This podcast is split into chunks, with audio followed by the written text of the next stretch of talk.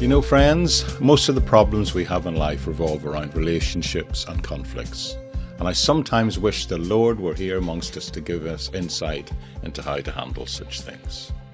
I wonder if He were here today, what would He teach us and how would He expect us to handle all those situations in life? What would happen if the Apostle Paul was here? What would he teach us and what would he expect us to do? What would Paul and Jesus want to do if they could sit down with us today? I've also wondered about that. But we're blessed because we can go to the New Testament, and I think we can find answers to that. And I think what he would do is he would effectively sit down with us and teach us. You know, there's only one passage in the New Testament that talks about what we would today call a church service. In our minds, it's often something very different than what you see portrayed for us in the New Testament. That passage that talks about a what we would today call a church service is 1 Corinthians 14, and it talks about what to do when a believer comes into the church. The only other passage that comes in any way even close to that is James chapter 2, and that's really talking about a situation that arises in a synagogue. But what I believe Jesus, just by sitting people down together and teaching them and then expecting them to go out and apply that teaching, is actually the model, I believe, for a true New Testament church. At any rate, that's what we're going to look at today. We're going to look at what Jesus taught when he sat down with his disciples, and to do that, we're going to turn the clock back to the first century, and we're looking, going to look at the passage when Jesus' disciples asked the same questions I asked at the beginning of today, which is they asked him and said, Lord, teach us. Well, they actually said, Lord, teach us to pray. Let's see what's happened. So, welcome to the Bible Project Daily Podcast. My name's Jeremy McCandless. Let's lunch off together. And if you're here for the first time, make sure you hang around at the end and I'll update you and tell you ways you can connect to this ministry and get episode notes and transcripts of all the teaching that I do. Thanks for being with me. I'll see you at the end.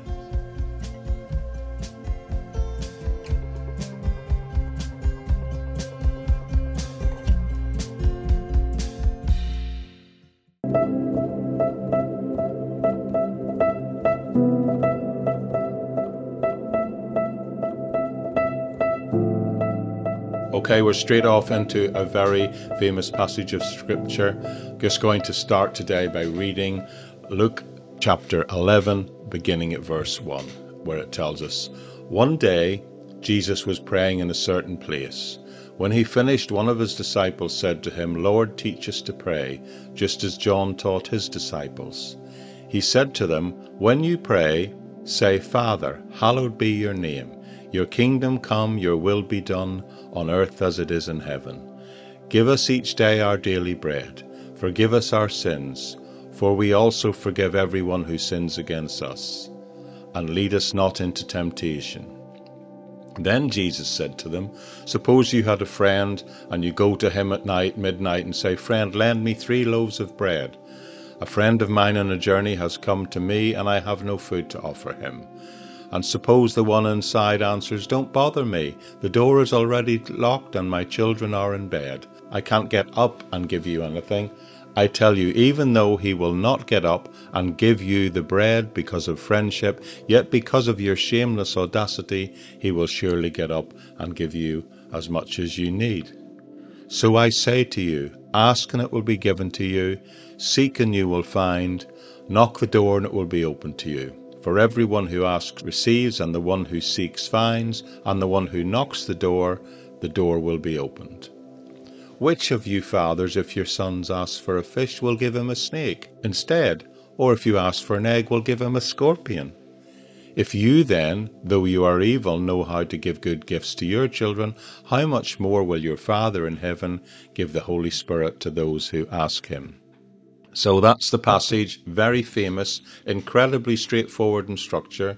First of all, the disciples they come and ask Jesus a question, and then he gives what is a sort of a model prayer, known by many as the Lord's Prayer. And after that, he tells them a couple of quick parables to make some very critical observations about praying. But all of this has to do with the question they first asked. So let's look at the question and let's work together verse by verse and try and pull out all the meaning we can from it. So Luke 11:1 says, One day Jesus was praying in a certain place, and when he finished, one of his disciples said to him, Lord, teach us to pray, just as John taught his disciples. Now, John did in fact teach his disciples to pray. So Jesus' disciples are aware of this. They've probably witnessed this. And they say, Well, John's teaching his followers to pray. You too should teach us how to pray. Now, referring to this John the Baptist guy, clearly he's a remarkable figure in the early church. We know from the scriptures that the Spirit of God filled him from the very point at which he was in his mother's room. He is the one who introduces Jesus the Messiah to the wider population, and he's the one that Jesus himself declared as the greatest prophet who had ever lived. Yet he too was someone who knew that he needed to come before the Lord and pray and he taught his followers to do so also. It's fascinating to note that Jesus also prayed. We see at all the key points in his life and ministry so far that Jesus prayed. He prayed at his baptism. He prayed before he chose his main 12 disciples. He prayed as the crowds increased and his workload increased. He prayed before the great confession by Peter. He prayed upon the Mount of Transfiguration. The Gospel of Luke up to this point has been sprinkled with references to Jesus praying. So the disciples have seen Jesus pray. Perhaps they're impressed by that and they think of John and they're aware that he and his disciples are praying. So these two things combine together and they come to him and say, Lord, teach us to pray. Now you will recognize what follows is what is commonly called the Lord's Prayer. The full version of it is found in Matthew's account on the sermon uh, given at the Sermon on the Mount. Now, the Sermon on the Mount is recorded over three chapters in Matthew chapters 5, 6, and 7, and I did a full exposition of its, the Lord's Prayer over five complete episodes when I covered those chapters back in our time together studying Matthew.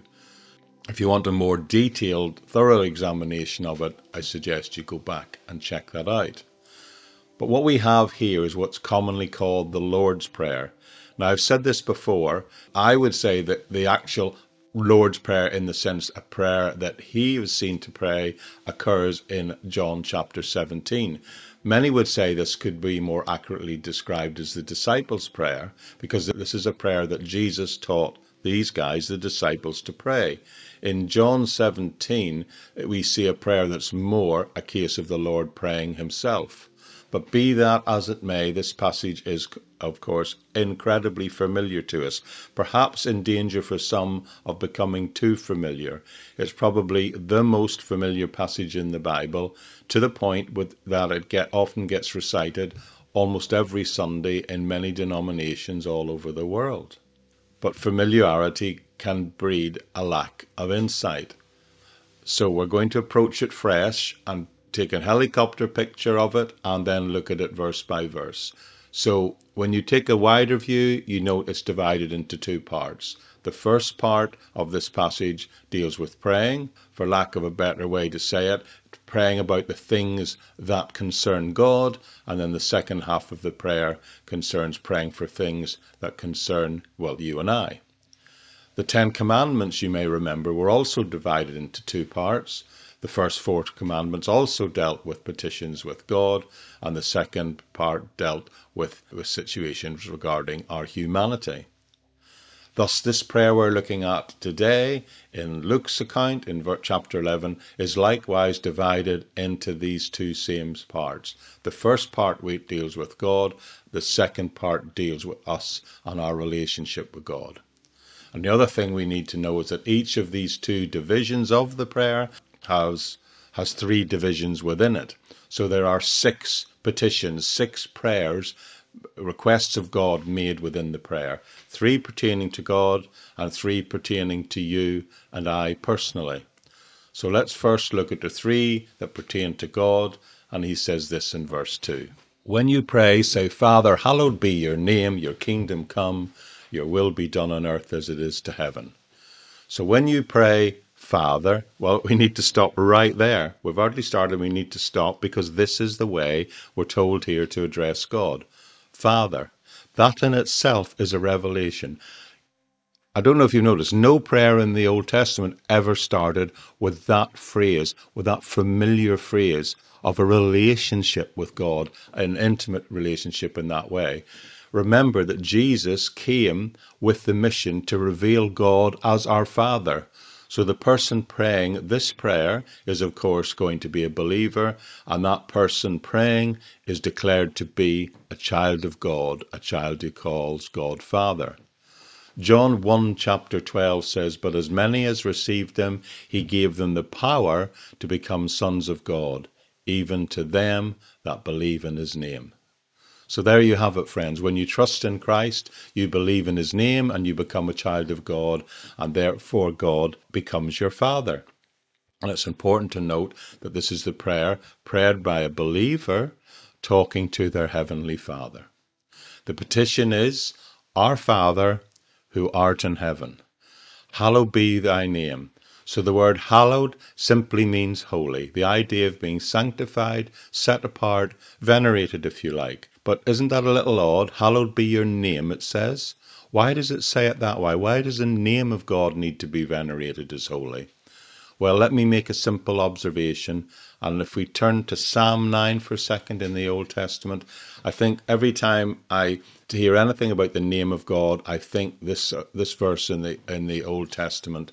Well, I'm reminded of it because it's helpful. Psalm 9:10 tells us, "Those who know your name put their trust in you." Do you see what's going on here? If you know the name of God, it says you can put trust in Him. That's interesting, isn't it? But what does it mean when it says if you know someone's name, you can put trust in them? Well, in this case, it's because the name of God, Yahweh, is a name that signifies and tells us something about them. In other words, by knowing the name and what it means, then it means you can apply it to the person and that God is a person, and thereby you know his character. And if you know someone's character, you know you can trust in them, can't you? So the point I'm making is that when it says here in the New Testament prayer, hallowed be your name, the idea is the fact that I know the name of God, I know what God's called, and the idea is that you now know God's character and his attributes by recognizing his personhood through his name. So we know God's name and we call upon God to be blessed.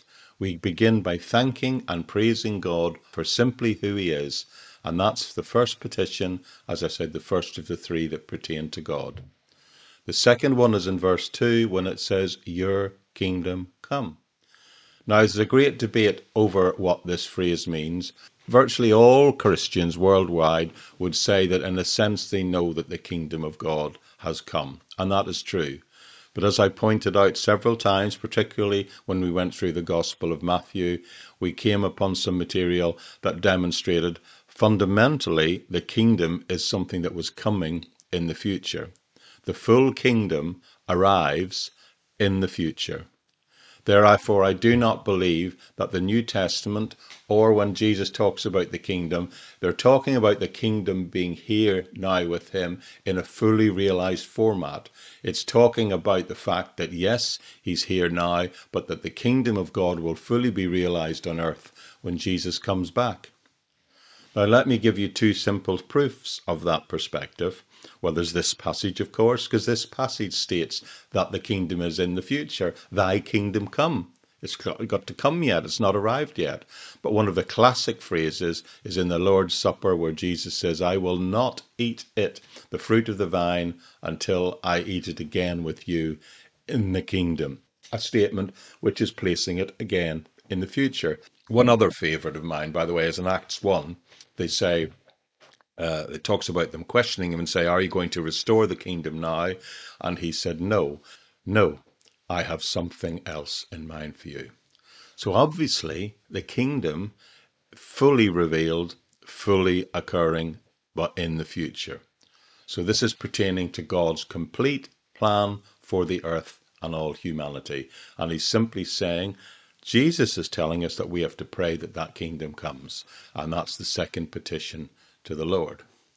And the third is it says, simply say, pray that your will be done on earth as it is in heaven. So these things are what we are to pray for. We are pray for God's person to be venerated. We are to pray for his, if I can put it this way, his program to come about with his kingdom. And also we are to pray that his purpose is to be realized on this earth. I think this phrase is one of the most significant statements concerning prayer that you'll find anywhere in the Bible, friends. Let me put it and rephrase it like this for you. The purpose of prayer is not to get our will done in heaven, it is to get God's will done on earth. That's what he's telling us here.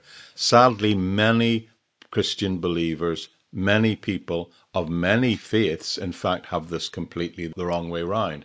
They almost think of God as their servant. They think they can go to Him and ask for what they want for, and if they pray long enough, or hard enough, or sincerely enough, they'll get it. Now, I do believe, let me add the caveat, that you can pray for things and ask for things that you want, but never ever feel that in any way God is obliged to answer those to you. I think he often does answer those type of prayers out of grace. He wants some, uh, as a good father, to give us the desires of our hearts sometimes when it's in our best interest. So sometimes he does. But I think the primary purpose, the main purpose of prayer, is to get and bring about God's will on earth. And this is the classic statement on this issue, definitive, and comes from the Lord Himself. So if you want to pray biblically, friends, I would say we're actually called to go and investigate the scriptures, find out what God's will on earth is, and then to pray for that to happen. So the first part of the prayer is that we should begin with God, starting by thanking and praising God simply for who He is.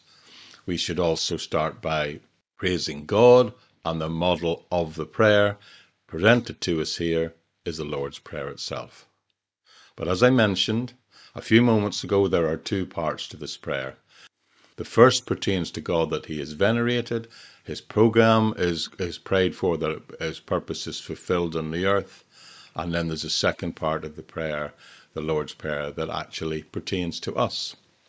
And the first of the three petitions in this second section that pertain to us is we are called to pray, Give us our daily bread. Now, praying for daily bread, obviously that includes having enough to eat every day, but it's a much, much broader concept than that, friends. The point we need to understand here is we're praying in the widest possible context for our daily needs to be met. Now, that will include food, but much more than that. Back in the Sermon of the Mount, he actually said, Don't worry about what you eat. Don't worry about what you put on. Don't worry about any of that kind of, of stuff. Seek first the kingdom of God and his righteousness, and then all these things shall be added unto you. And here he sums that in a nutshell by simply saying, Pray, Lord, give us our daily bread. Ask the Lord to give you what you need. That's my testimony for all my life. I have never lacked in my life so far for my daily needs, and I attribute that wholly to the fact that God has always given me my daily bread. Thanks be to Him for that. So that's the beginning of the second part of the, the Lord's Prayer, the daily prayer, to pray for your daily provisions. The second part is found in verse 4 when it says, We are to pray for God to forgive our sins, but also to forgive everyone who sinned against us, and to lead us not into temptation. So we're not only to pray for God to provide our needs, we're to pray for pardon, for forgiveness, if you will.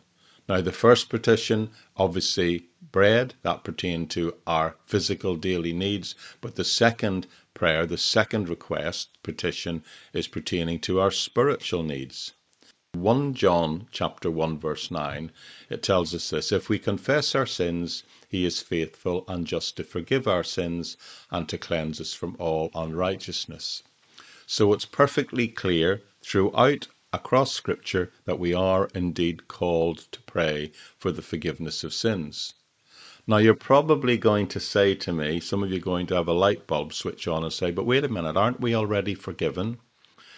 Well, I've taught this before. Go back and look at it in more detail in Matthew. But the nub of this is there's a distinction between what the Bible calls judicial forgiveness and this sort of family paternal forgiveness here.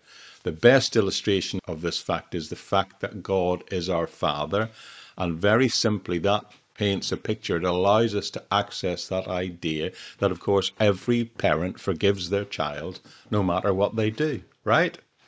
But wrong steps by that child still put a strain on the relationship with the parent, right? And it might be perfectly appropriate for us as children to come to our Father regularly and still say, Forgive me. So, yes, you're already forgiven, uh, but this is more about an attitude, a mindset that you need daily cleansing, if you like. And that's the kind of thing it's talking about here. If you've trusted in Christ, you are a child of God and you are forgiven judicially of all the sins and the punishment that is due for those sins under the law of God revealed in the Old Testament. But remember now, friends, that you are in Christ revealed as a child of God, and He is, as this prayer says, our Father.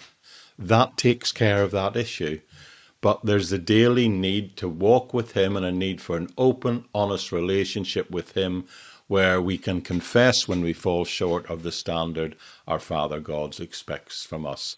And that's what's being talked about here in this prayer. Notice that he connects very strongly being forgiven with forgiving others. It's even stated stronger in more detail in Matthew's account, but it seems to be almost implying if you don't forgive others, you won't be forgiven. So let's be clear what's going on here. What it's actually telling us is if you harbor unforgiveness in your heart or an unforgiving spirit towards someone else, then you're in trouble with the Lord because it's not going to be easy for Him to forgive those things that are in you that He wants to forgive because you're holding them too close to your chest, so to speak. You're holding on to those daily sins instead of confessing them and giving them over to the Lord. So, can you see what's going on here? We're to pray for provisions, we're to pray for the pardon for sins. And finally, we're to pray for protection. It also says in the latter part of verse 4 Do not lead us into temptation, but deliver us from evil. Now, this might be a bit tricky because Jesus says, Don't lead us into temptation. So, does that imply that the Lord sometimes does lead us into temptation? The answer, friends, is of course not. James is very clear about that in his New Testament letter when he states that God cannot be tempted with evil, nor does he tempt anyone else. So, if that's the case, what is Jesus talking about here? Essentially, it's like an understatement. It's like you're asking for protection from temptation and being overcome by sin. What is the right time to overcome temptation? Well, it's simply to pray before the temptation arrives. That's how we do it. We're asking for protection from temptation and being overcome. The problem for most people is we wait too long. We wait until we're in the midst of temptation to ask God to help us. The prayer implies that now, we're not meant to wait till we're in the presence or in the act of that sinful temptation, but we're asking and praying not to be led and be allowed to be brought into that situation. And we're asking for spiritual protection in order that we don't even succumb to it, that it doesn't, you know, that the that the the bird may land in the tree, so to speak, but we don't allow it to build its nest. Which is basically a simple way of saying this passage highlights the need to pray proactively. The three basic elements needs here should encompass your entire life, friends. The prayer and petitions offer here will talk about and deal with the past, the present, and the future. Our pardon for sin relates to the past, our daily bread relates to the present, and our protection from temptation deals with the future, doesn't it? So, praying here, as revealed in the Lord's Prayer, is about seeking provision for all these aspects of your life past, present, and future. Moving on, he doesn't stop there. He proceeds to illustrate it for us with three stories, sorry, two stories, a couple of parables, starting in verse 5. Then Jesus said to them, Suppose you have a friend, and you go to him at midnight, and say, Friend, lend me three loaves of bread. A friend of mine on a journey has come to me, and I have no food for him. And suppose the one inside answers, Don't bother me, the door is already locked, and my children are in bed. I can't get up and give you anything. I tell you, even though he will not get up and give you the bread because of friendship, yet because of your shameless audacity, he will surely get up and give you as much as you need. Now, let's note that the story is occurring at night because people would often travel at night, not during the day. So, therefore, we have a friend who drops in this other person in the middle of the night needing sustenance. Now, that in itself wouldn't be that unusual especially if someone was on a journey and lacking provision. So the man in this story goes to his friend's house, knocks on the door at midnight, it tells us, just to make sure we're aware it's in the uh, late at night, and he says, "Help me, my friend. A friend of mine has arrived, and I don't have anything to give him. I need some food." And verse 7 gives this friend's response, explaining that his door is now shut for the evening, the children are in bed, and he can't get up without disturbing the whole household.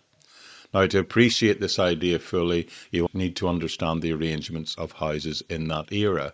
We today think of houses with multiple rooms and bedrooms separate, even on another floor. But it's crucial to understand in the conditions of that time, in these poorer early first century houses, at that time, they were just one room structures with only a, one small window and a door. The floor was made of beaten earth covered with dry weed and brush, and then the room was divided, but not by a partition or wall, by simply having a raised wooden platform area with two thirds of the space at ground level and a third on this slightly raised platform. And it is there that the family slept together, usually on sleeping mats, close together, night to keep warm, and it was common even sometimes to bring livestock into the homes at night, adding to the challenge of getting a night's sleep without disturbing the whole family. So our friend, he doesn't come to the window, he's outside the door, and it's at night, and the man hears him and he's in bed with his children. I mean, the family are asleep, so they're all together on this raised platform. And if he was to get up and start gathering things together in the kitchen for him and open the door, that that would disturb the whole family. Now, the story doesn't go into the exact detail of what happens, but in verse 8 tells us the outcome that the man inside says he doesn't want to rise because of his friendship, but in the end, due to this guy's at the door's persistence, he eventually gets up and gives him what he needs. So it's persistence coupled with the nuanced sense of obligation, both to that man and to the wider Christian community, becomes the key. But of course, it's framed within the idea of persistence in prayer, where Jesus implies that what led this man to get up and give the man the requested bread is the fact that he was persistent in his request. And then moving on in verses 9 and 10, Jesus instructs a little more on the giving of uh, on this prayer and the application of this prayer by saying, So I say to you, ask and it will be given to you, seek and you will find, knock and the door will be open for you. For everyone who asks receive, and the one who, who seeks finds, and the one who knocks the door, it will be opened. So he encourages asking, seeking, and knocking, promising that those who do so will receive what they ask for, find what they're looking for, and have doors open to them. Again, this is aligning with the persistence that we're expected to display in our prayers revealed in the previous short parable. The mention of the Son asking for bread emphasizes the Father's willingness to provide us with good things, particularly things of the Holy Spirit. Jesus connects this to the broader prayer and his teaching because it's all about asking for daily bread, daily forgiveness, ongoing daily protection before we even get into difficult situations. And the Holy Spirit, in this context, is seen as the primary gift and aids us in our attempts to draw God in to help us overcome sin, but also to understand the very will of God itself. The narrative and the teachings put together, the narrative of the prayer itself with the parables to illustrate it when pulled together emphasize the significance of not only praying but of persistent praying and seeking God out who is always wanting to be a willing and generous provider. So the central message Jesus conveys in this passage is about the nature of our relationship with God, not as someone distant, but as now a loving Father.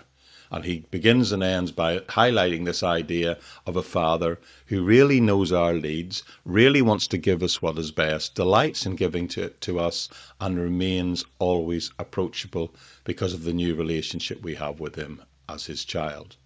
Which is why it closes by saying, Which of you fathers, if you had a son and he asked for a fish, you would give him a snake? Or if he asked for an egg, you would give him a scorpion? If then you who are evil know how to give good gifts to your children, how much more will your Father in heaven give the Holy Spirit to those who ask him? The key takeaway here is the encouragement, friends, to be persistent in prayer, seeking God's glory, seeking his kingdom, his will, as well as what we need, our daily provisions, our spiritual forgiveness of sins, and our protection. This is the suggestion for the most effective prayer, one where we persistently approach God as our Father, recognizing and asking for the glorification of His name, the advancement of His kingdom on earth, the fulfillment of His will in our lives, and thereby also we are able to ask for our daily needs, our spiritual needs, and our general well being to be taken care of and this simplicity of approach aligns with the structure of the Lord's Prayer. But remember, the disciples didn't ask Jesus to teach us what to pray, He asked them to teach us how to pray. And God gives us the how, not just the what here. The key phrase is give us our daily bread. It suggests a prayer that is immediate, always there, a way of approaching God to meet our daily needs implying that some answers to prayer can be expected promptly, but others will take the fullness of time to bring our will in alignment with His. However, throughout it all, Jesus reminds us that the, the importance of persistence in our praying, and that's the purpose of the parables of the end to illustrate that. That's where we see that certain requests can take longer to be fulfilled, especially when praying for God's overarching, His kingdom plan to be outworked. So, in essence, the disciples' request of Lord, teach us to pray, reflects a desire for them, and I hope helps us grasp the essence of prayer itself. Learning to pray involves facing challenges above our abilities, but when we do so, we're able to foster our dependence on God by handing over to them to Him in prayer.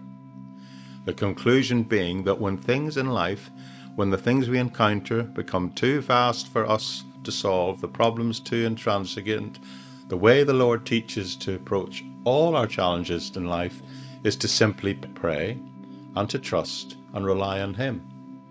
And this whole closing section emphasizes the emphasis that it is so important to prayer that, in fact, it tells us that being a great prayer is better even than more valuable to the body of Christ than being a great preacher. Think about that. The power of prayer to connect with the divine will of God Himself, our Father God, surpasses even the influence of any earthly individual preaching, even though that's very important too. Therefore, this passage should underscore for you and I the significance of, alongside everything else we do, we have to make sure we develop a profound and meaningful prayer life that recognizes the primacy of that in our relationship with God because that's the only true way we will truly align our hearts with His will. And boy, can we be thankful for the fact that He's given us this insight into how to pray.